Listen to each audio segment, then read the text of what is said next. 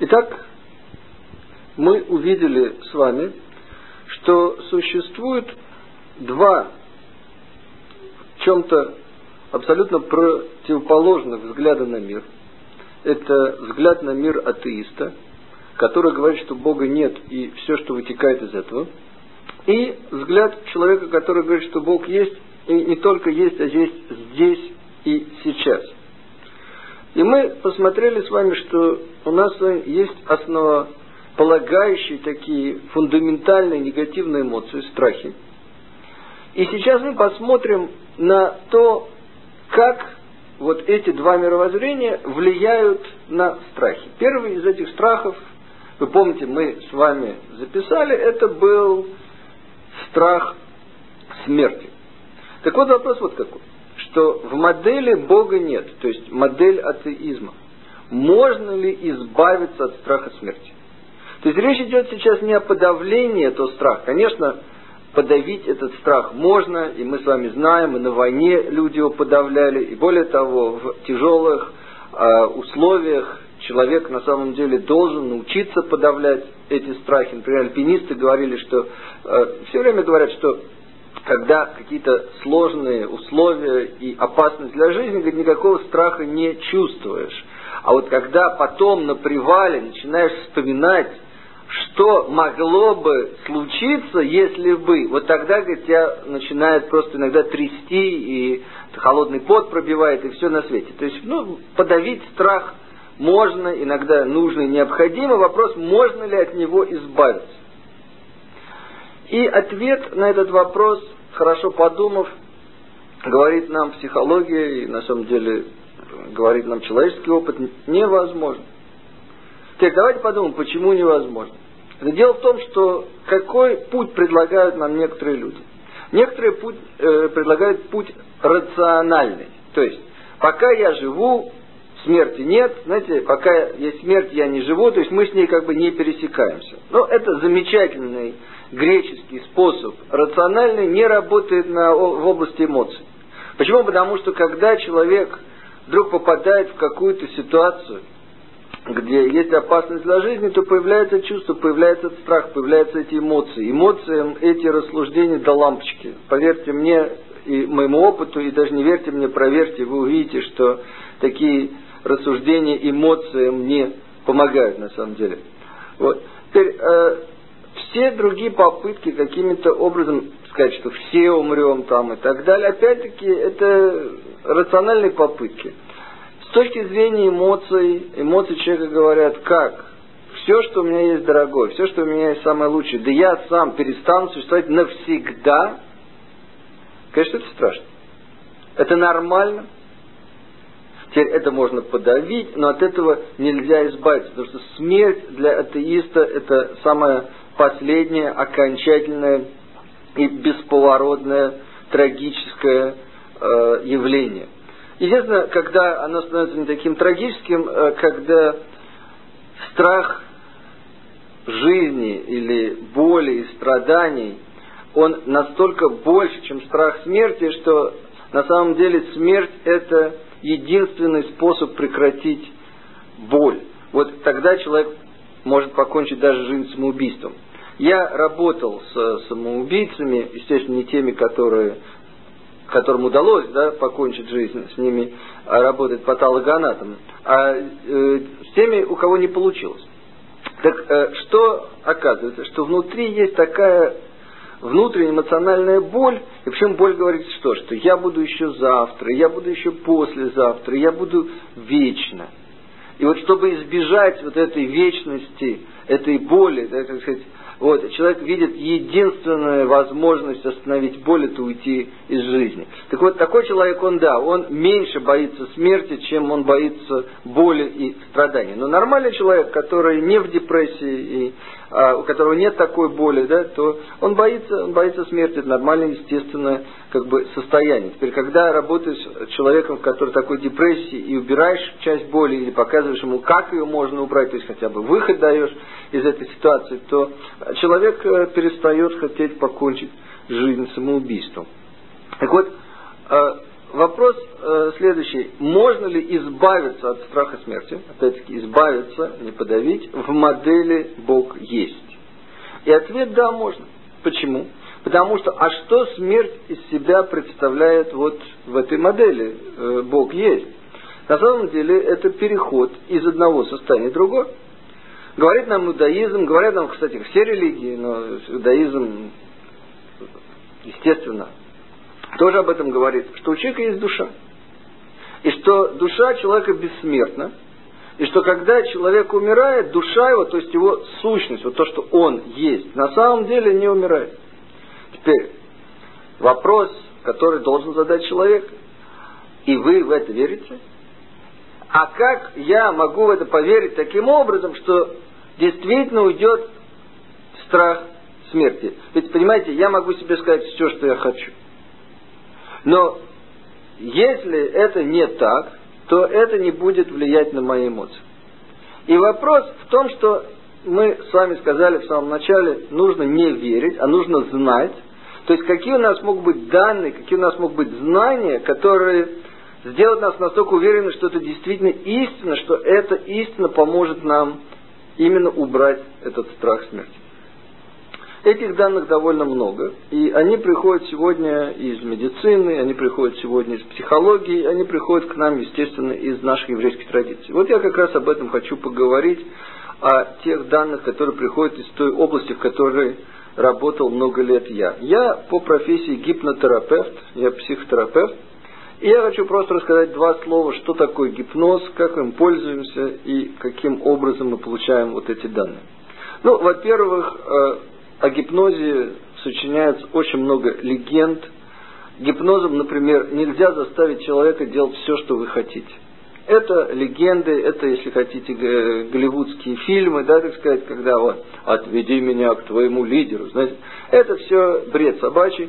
Вот, нельзя это сделать гипнозом. Человек не спит, когда он находится в состоянии гипноза. Более того, человек все помнит после того, как он выходит из состояния гипноза. Только если специально дать ему внушение, чтобы он не помнил, и он захочет не помнить, тогда он не будет помнить. Если он не захочет, то он все равно будет помнить, что э, было. Вот, так вот, э, что такое гипноз? Гипноз это альтернативное состояние вашего сознания, при котором у вас появляются некоторые способности, которые есть у человека в обычном состоянии, но они развиваются во много раз сильнее. Например, гипноз позволяет человеку сфокусироваться на чем-то одном и думать только об этом. Вот одна из проблем, которая у нас есть, как вы знаете, это проблема фокусировки. Мозг разбросан, мы думаем об этом, об этом, об этом. Гипноз помогает нам сфокусироваться. Вторая вещь, которая помогает гипноз, это он помогает нам э, быть ближе к своему собственному подсознанию, к тем участкам мозга, где э, у нас хранятся и которые управляют эмоциями. То есть доступ к эмоциям становится легче в результате гипноза. И третья вещь, которая сейчас нам важна, это гипноз во много-много раз улучшает память. То есть мы можем с вами вспомнить вещи, о которых, казалось бы, давно-давно забыты, то есть вещи, которые, о которых мы даже не подозревали, что мы с вами помним, и они где-то хранятся. Теперь, почему это важно? Ну, представьте, что приходит вот к гипнотерапевту, приходит к профессионалу человек, который, у которого есть какие-то проблемы. И всегда важно найти причину этой проблемы. Почему? Потому что если вы нашли причину этой проблемы, то тогда можно, естественно, ему помочь. И ты спрашиваешь у человека, а как это все началось, откуда это пришло? человек говорит, я не помню, много лет это может быть, или еще что-то, или специально блокировалось, что слишком страшно было там, так сказать, и так далее. Да? Хорошо. И тогда что ты просишь человека? Ты просишь его, давай мы с тобой сейчас в состоянии гипноза сфокусируемся вот на этом чувстве, допустим, это какой-то страх, или, допустим, какое-то тревожное состояние, или это еще что-то, мы фокусируемся на этом чувстве. А потом ты просишь человека, говоришь ему, а теперь давай вернемся туда, где это чувство появилось у тебя в первый раз. И таким образом, вот по этому чувству, как по канату, мы возвращаемся туда, где это появилось. Человек рассказывает вам, что произошло, что появилось, И таким образом, после этого есть много разных психотерапевтических техник, с помощью которых можно помочь человеку стереть вот то, что там было, то есть вот эта негативная информация, чтобы ушла, если хотите, да, то есть как бы вы открываете э, тот файл в компьютере, ту часть в компьютере, где была записана эта информация, и тогда человек сам, если он считает, что она ему уже не нужна, может ее стереть. Но вот как ее получить, вот здесь для этого эти техники гипноза, гипнотерапевтические техники регрессии, они очень как раз хорошо помогают. И вот оказываются интересные вещи, что в гипнозе можно, например, вспомнить, что было, когда вам было 6 месяцев или 3 месяца. Это вещи, которые описаны на самом деле в любом э, учебнике по гипнотерапии. Это вещи, с которыми сталкиваются абсолютно все гипнотерапевты. Это известно, что все, что происходит в нашей жизни, все записано э, у нас и вы понимаете, что те вещи, которые, если ребенка напугали, когда ему было 3 месяца или 6 месяцев, он сознательно об этом не помнит. Но энергия вот этого страха, энергия этого испуга есть, и иногда она накапливается и наслаивается на дальнейшие события, которые происходили дальше, и в конце концов дает человеку целый комплекс. Поэтому важно раскрутить. Ну, например, у меня был интересный случай, когда один человек, который ко мне пришел, э, он был вице-президентом большой компании, и мне сказал, у меня есть одна проблема. Было ему тогда уже лет за 50, когда он ко мне пришел. Он говорит, проблема у меня такая, я боюсь людей с бородой. Дело в том, что ваш покойный слуга имеет тоже большую бороду. Я потряс перед его лицом этой бородой и сказал, вы пришли в хорошее место, здесь вас не обидят.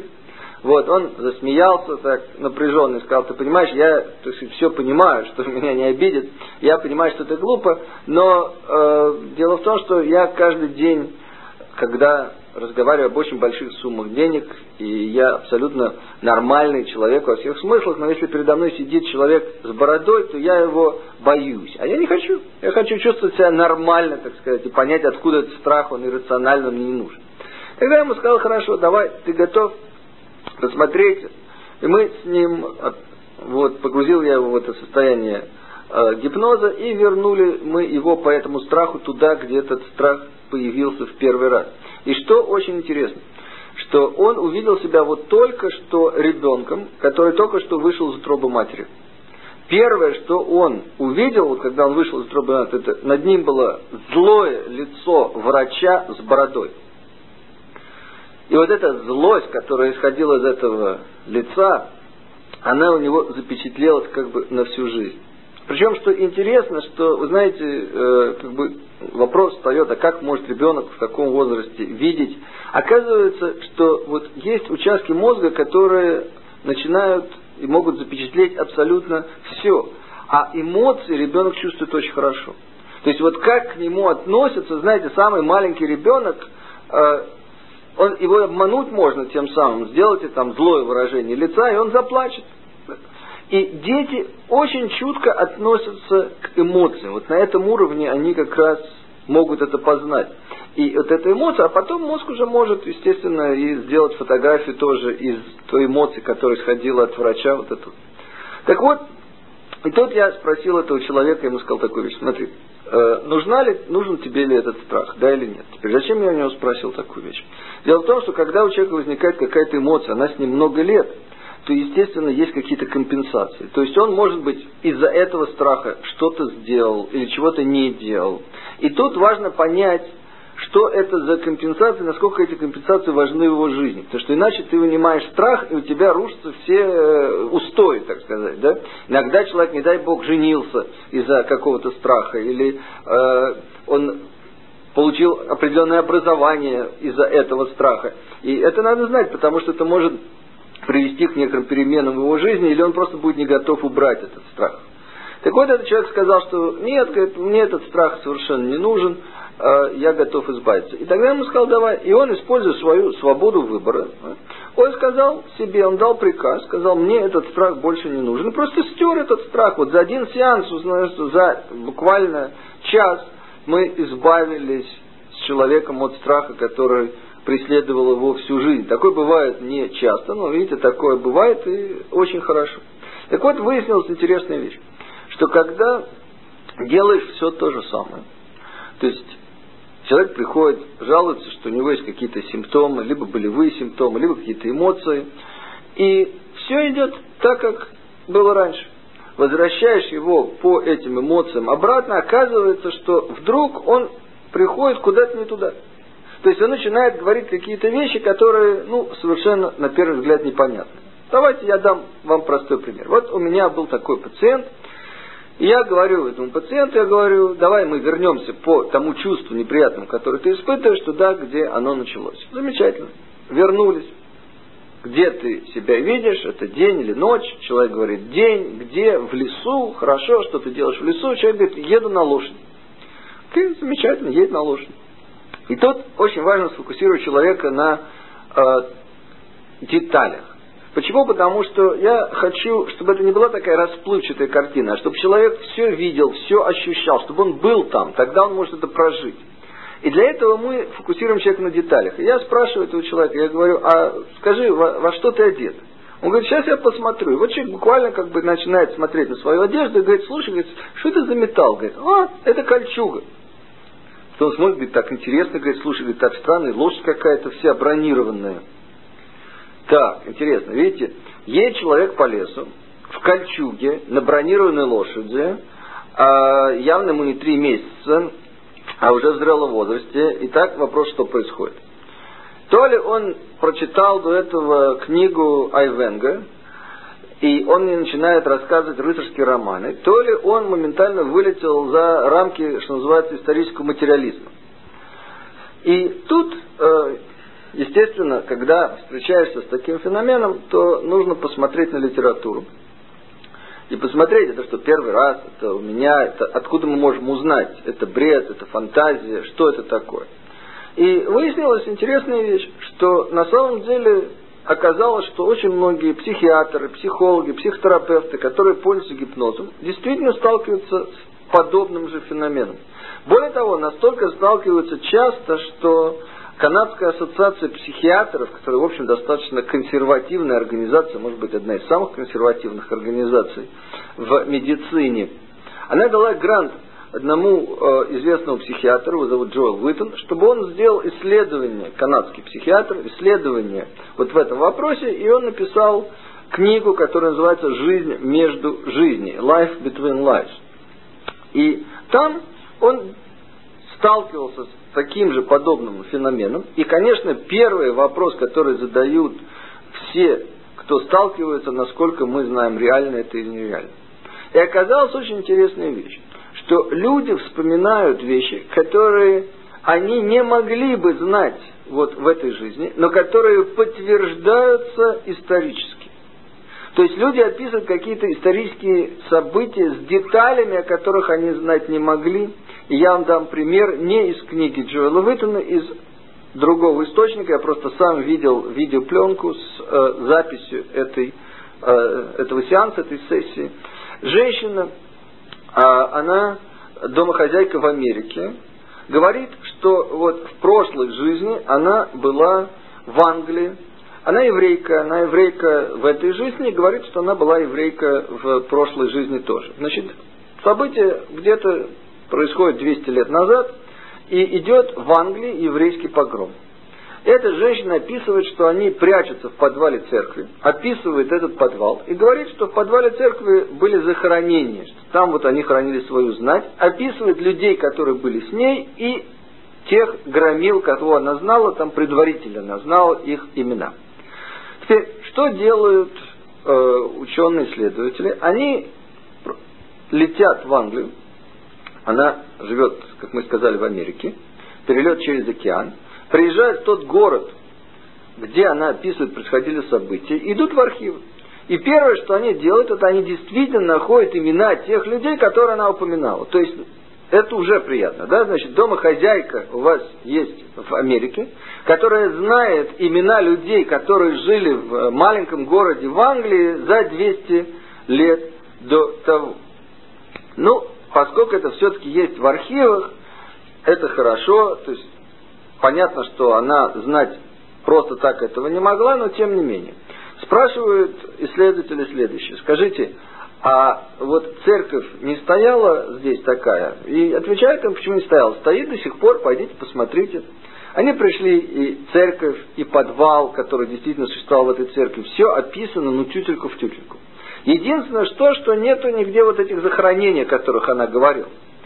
И тогда они обратились к священнику, к прихожанам и сказали, слушайте, вы не знаете, здесь случайно не было захоронений, может быть, раньше были, потом не было. И все говорят, нет, никаких захоронений здесь в подвале не было и так далее. И эта история, она немножко повисла в воздухе на несколько лет. Почему? Потому что, ну, вроде, все сошлось так хорошо, а вот, вот эта деталь не сошлась. Не сошлась. Пока в подвале этой церкви не начался ремонт, через несколько лет, абсолютно не имеющий отношения как бы, к описанным событиям. И когда подняли полы в этом подвале, то оказалось, что под настилом полов были все захоронения, о которых эта женщина рассказывала. А поскольку ремонт последний раз в этой церкви делали, ну, может быть, сто лет назад, то никто из тех, кто в этой церкви был, уже не помнили, что находится под подвалами, э, под полами вот в этой церкви. То есть подумайте секундочку. В Америке существует домохозяйка, которая знает, что находится под полами в церкви, которая в Англии, то, чего не знает никто на самом деле в самой этой церкви, прихожан в этой церкви. Теперь, таких историй, оказалось, собирается очень-очень много. Что люди вспоминают события и детали, которые они явно не знали. И тогда становится вопрос, а откуда у них берется эта информация. Я вам дам еще один пример. Например, э, ко мне пришел один мой пациент и сказал, что я боюсь воды. И мне неприятно, это не то, чтобы я боюсь, там, сказать, под душем стоять, не боюсь, но купаться боюсь. И поэтому, когда моя жена и дети, они любят ездить на море, вот они плещутся, а я нахожусь э, как можно дальше от воды. Ну, неприятно мне это, хочу я с ними быть вместе и купаться. И я ему говорю, хорошо, давай мы с тобой посмотрим, где и как вот произошли, э, возник этот страх, и попробуем избавиться от этого страха. Теперь вы понимаете, что мне, как психотерапевт, абсолютно не важно, что с ним случилось. То есть мне важно помочь человеку, и может быть, его маму уронила в ванную, и он чуть не утонул, когда ему было несколько месяцев. Может быть, он чуть не утонул маленьким мальчиком, он просто блокирует это и не помнит. Может, мало ли что может случиться. Мне надо найти и посмотреть, почему это. Я его фокусирую на страхе, говорю ему, давай мы с тобой возвращаемся обратно, мы возвращаемся с ним обратно. Этот человек мне говорит следующее, что он 300 лет назад плывет на корабле, это испанский корабль, в Южную Америку, и этот корабль тонет. И он оказывается запертым в каюте. И мало того, что он тонет и гибнет с этим кораблем, но он даже как бы не успел выйти, и поэтому это было и долго, и мучительно, и страшно очень, да, вот это вот, вся, весь этот эпизод, в результате которого он погиб. Мы с ним прожили этот страх. Поверьте, это не так приятно бывает ни для пациента, ни для терапевта. Если он начинает, да, так сказать, что все это выходит, все это проживается, но это очень важно, человек понимает, что это все важно, несмотря на то, что какие-то моменты неприятные, но тем не менее, действительно. И все, и стерли. Теперь, через две недели я получил открытку от этого человека, как ему хорошо, как он купается, страх полностью ушел, так далее, так далее. Теперь, что сделали мои коллеги? Они делали то же самое, поскольку я занимался клиникой, а есть люди, которые занимаются исследованием. Смотрели, а спрашивали пациента, скажи нам, пожалуйста, как назывался вот этот вот корабль, на котором ты плыл?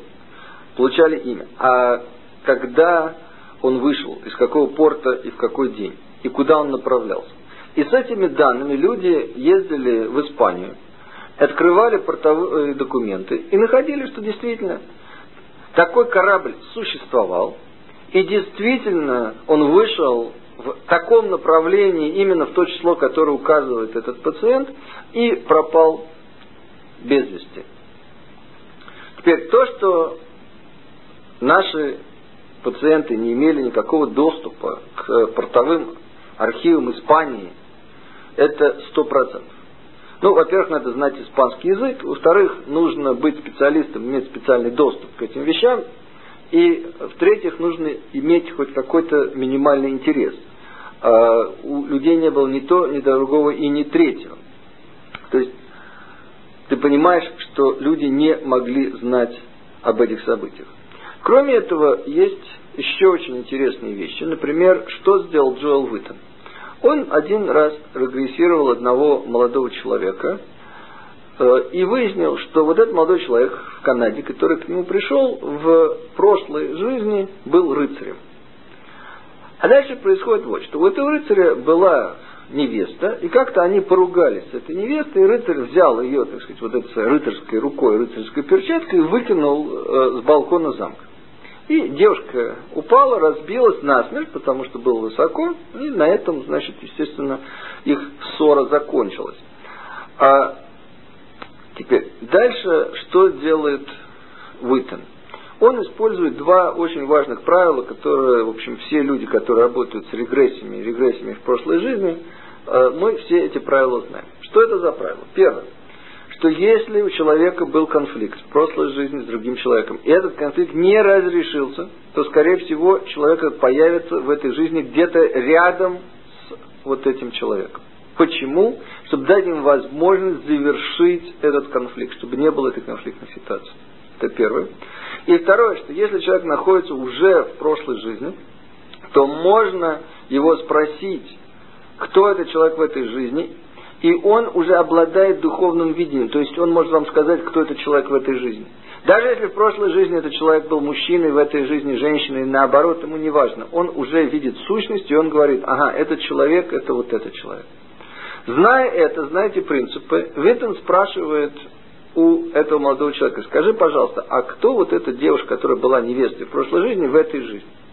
И тот говорит, это моя племянница. Хорошо. А где она живет? Здесь живет рядом. А можно ли ее пригласить? Можно ее пригласить. Замечательно. И что делает э, доктор Уиттен? Он просто-напросто говорит этой девушке, он говорит, ты знаешь, вот мы сейчас делаем эксперименты с э, прошлыми жизнями, не хотел бы ты просто посмотреть, интересно, может быть. Она говорит, конечно.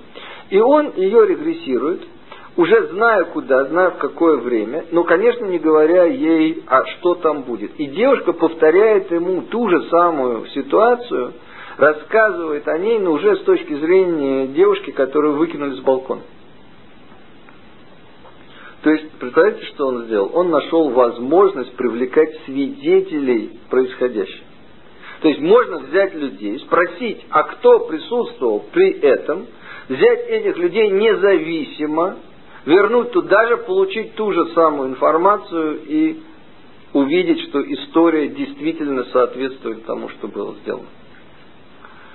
Вот такого рода свидетельства, как я сказал, разные совершенно, помогают нам понять, что речь идет о реальном феномене. Что люди говорят о реальных вещах, которые имели место быть. И тут есть еще одна важная вещь что бред, если бы это был просто бред, если хотите, он э, для чего человек бредит?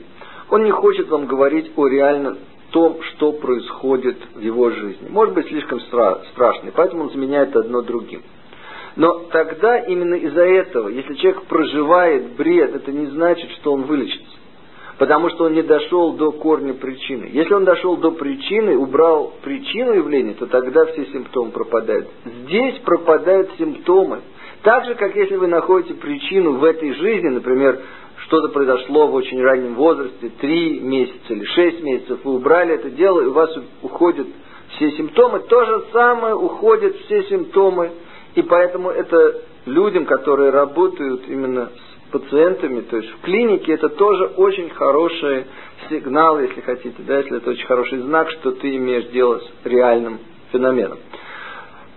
Теперь для еврейской традиции это все вообще не является никаким новшеством, поскольку в иудаизме, как, кстати, и во многих других религиях, в христианстве это тоже было, но они где-то в IV веке отменили Поверьте, но, э, э, поверьте мне, они отменили реинкарнации прошлой жизни голосованием.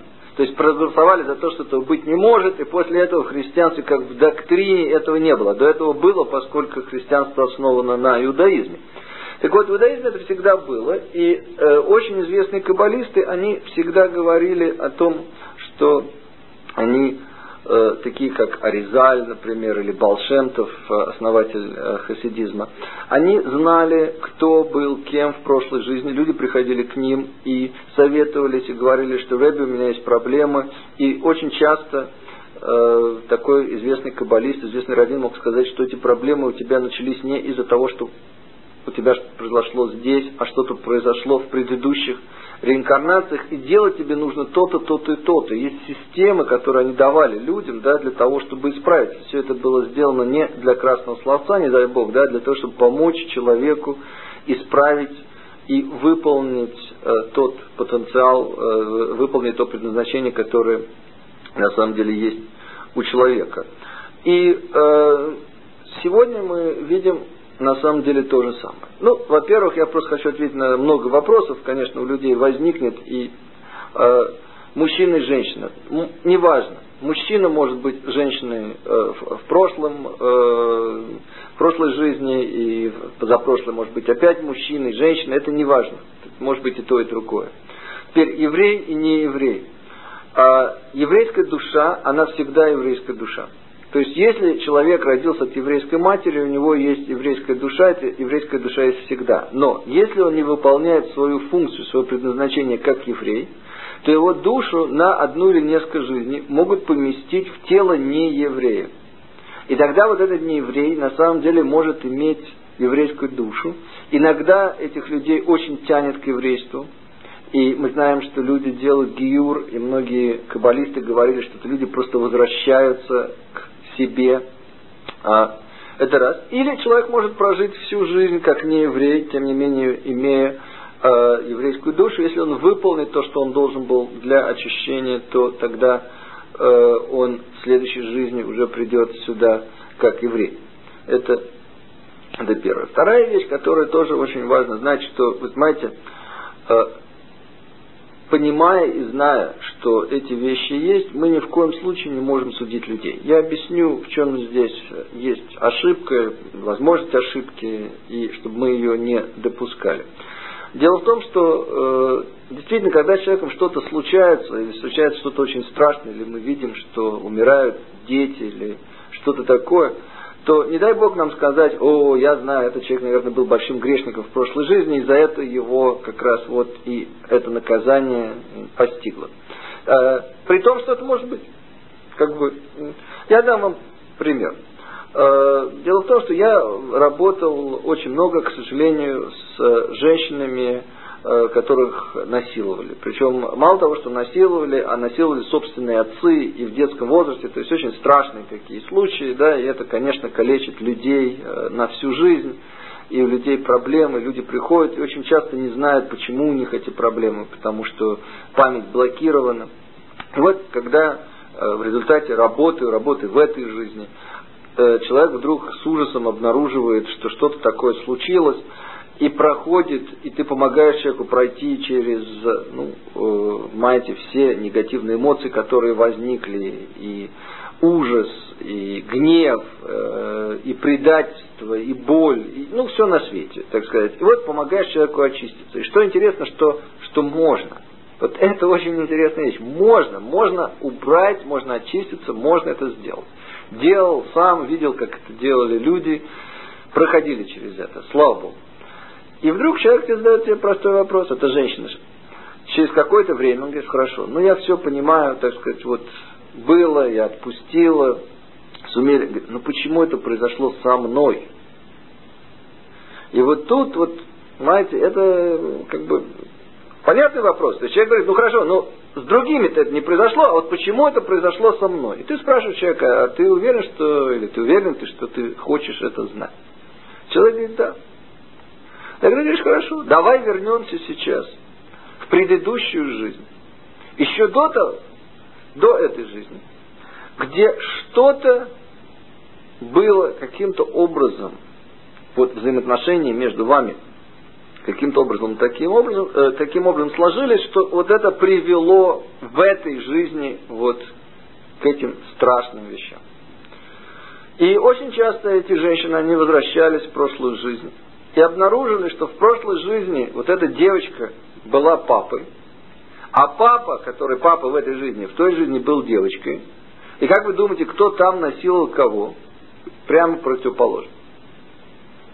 И вот тут человек должен был пережить еще один шок. Какой шок? Что человек, оказывается, мог быть сам еще и насильником тоже. А почему это произошло? А потому что в предыдущей жизни еще было что-то.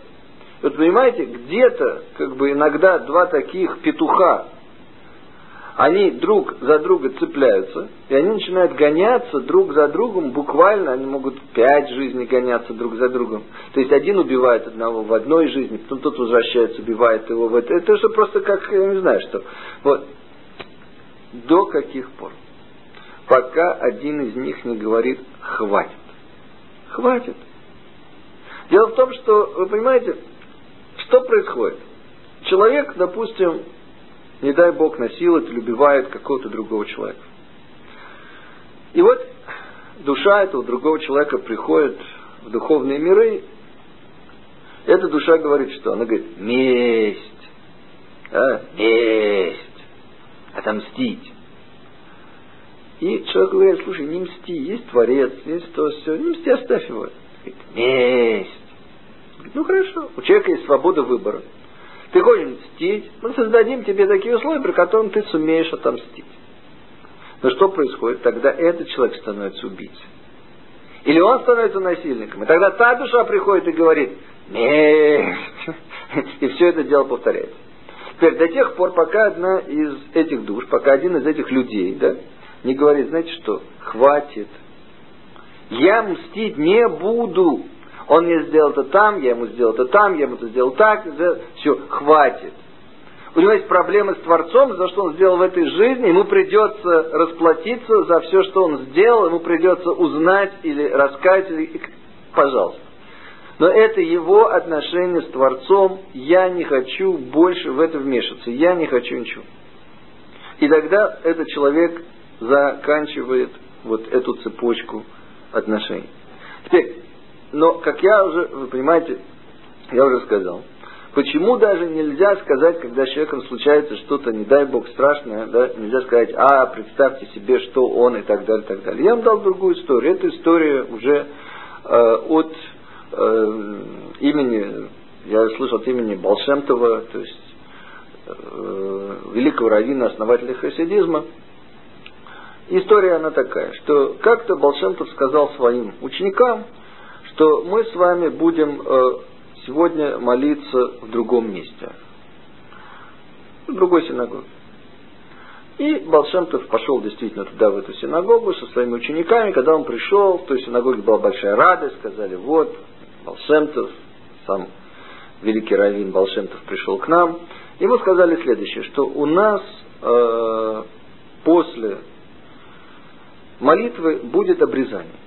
И не захочет ли Балшемтов принять в этом участие, не захочет ли Балшемтов быть сандыком. Сандыком это человек, на чьих коленях делается обрезание, это очень почетно, э, очень почетная должность. И Балшемтов с радостью согласился, и ученики поняли, что что-то происходит очень необычно. Почему? Потому что, ну, если Балшемтов специально пошел, что называется, через весь город – чтобы в эту синагогу, чтобы быть сандыком, а они ни на минуту не сомневались, что Башентов знал, что там будет обрезание, то этот ребенок, он какой-то очень необычный ребенок, и судьба, очень необычная судьба, и они, ученики, с трепетом ожидали, когда все закончится, и Балшемтов расскажет им, а что же на самом деле происходит вот здесь. Значит, они отмолились, после чего действительно сделали обрезание на коленях Балшемтова. После этого обрезания ребенок тут же умер.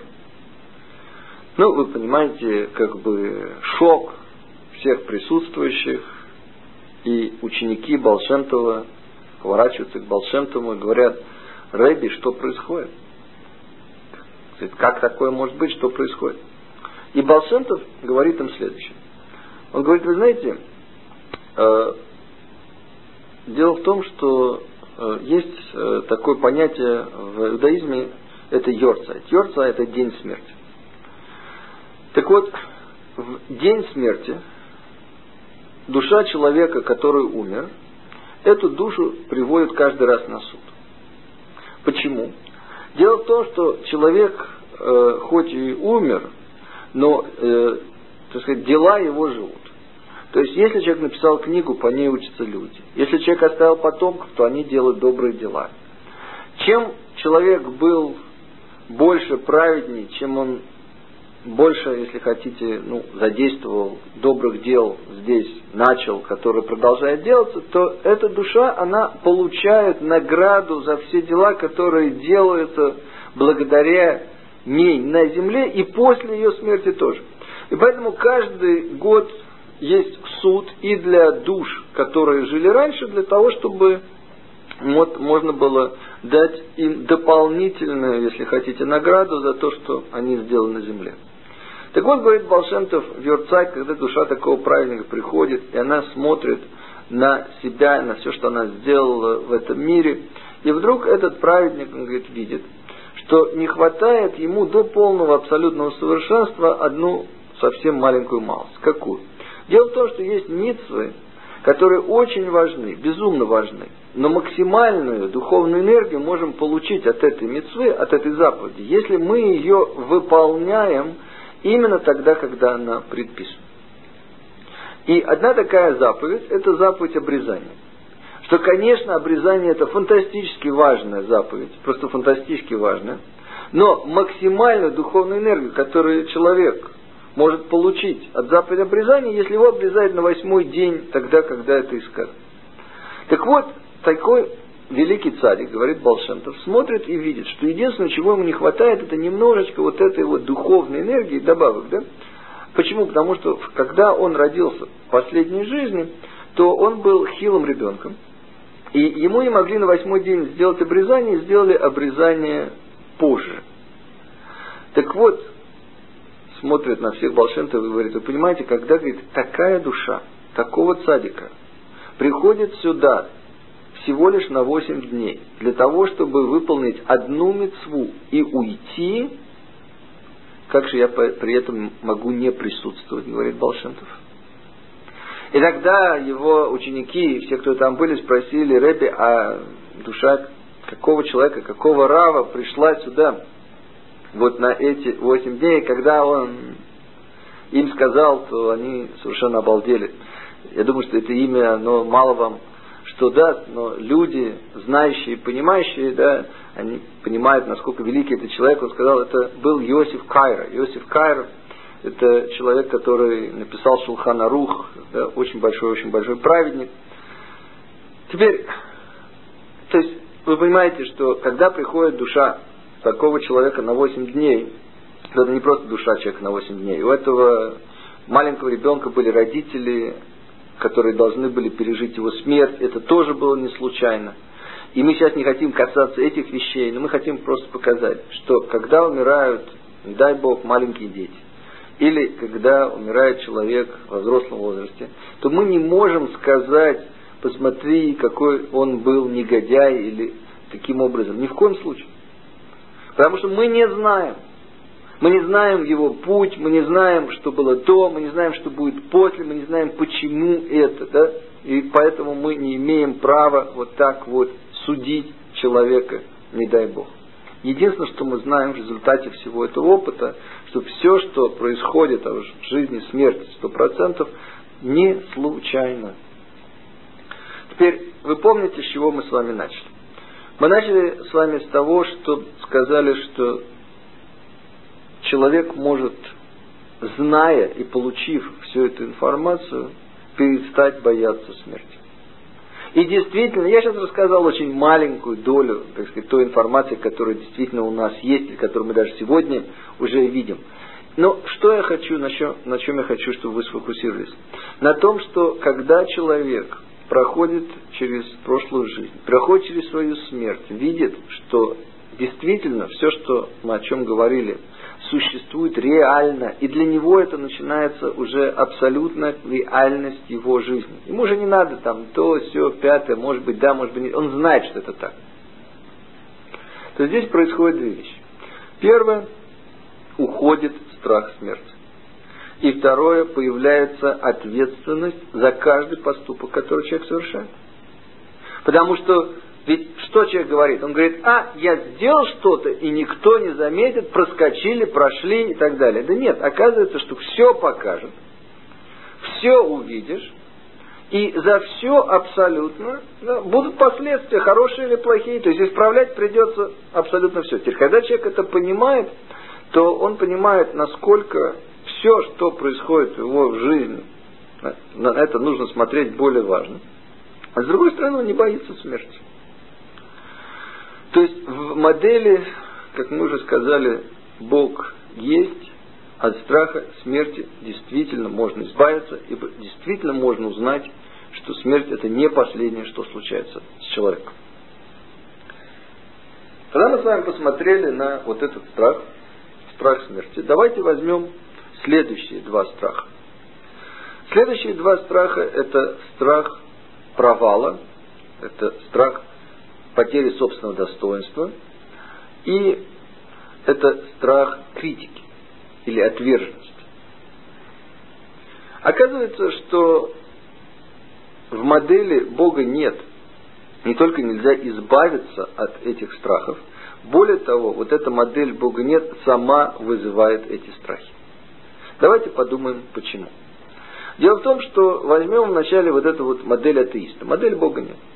Модели Бога нет. Наши родители все встретились случайно. А поскольку наши родители встретились случайно, то появление каждого человека как личности на этой земле, оно тоже случайно. То есть родители хотели ребенка, но они хотели лично вас. Никто не говорил в модели атеизма, что появитесь именно вы, именно тогда, вот именно сейчас. Правильно, да? То есть это случайное появление. Хорошо? Теперь, поскольку человек появился случайно, вот, а еще говорят, что он от обезьяны появился, да, это вообще замечательно, то человек задает себе вопрос, любой человек, насколько я от нее, от этой обезьяны, да, оторвался.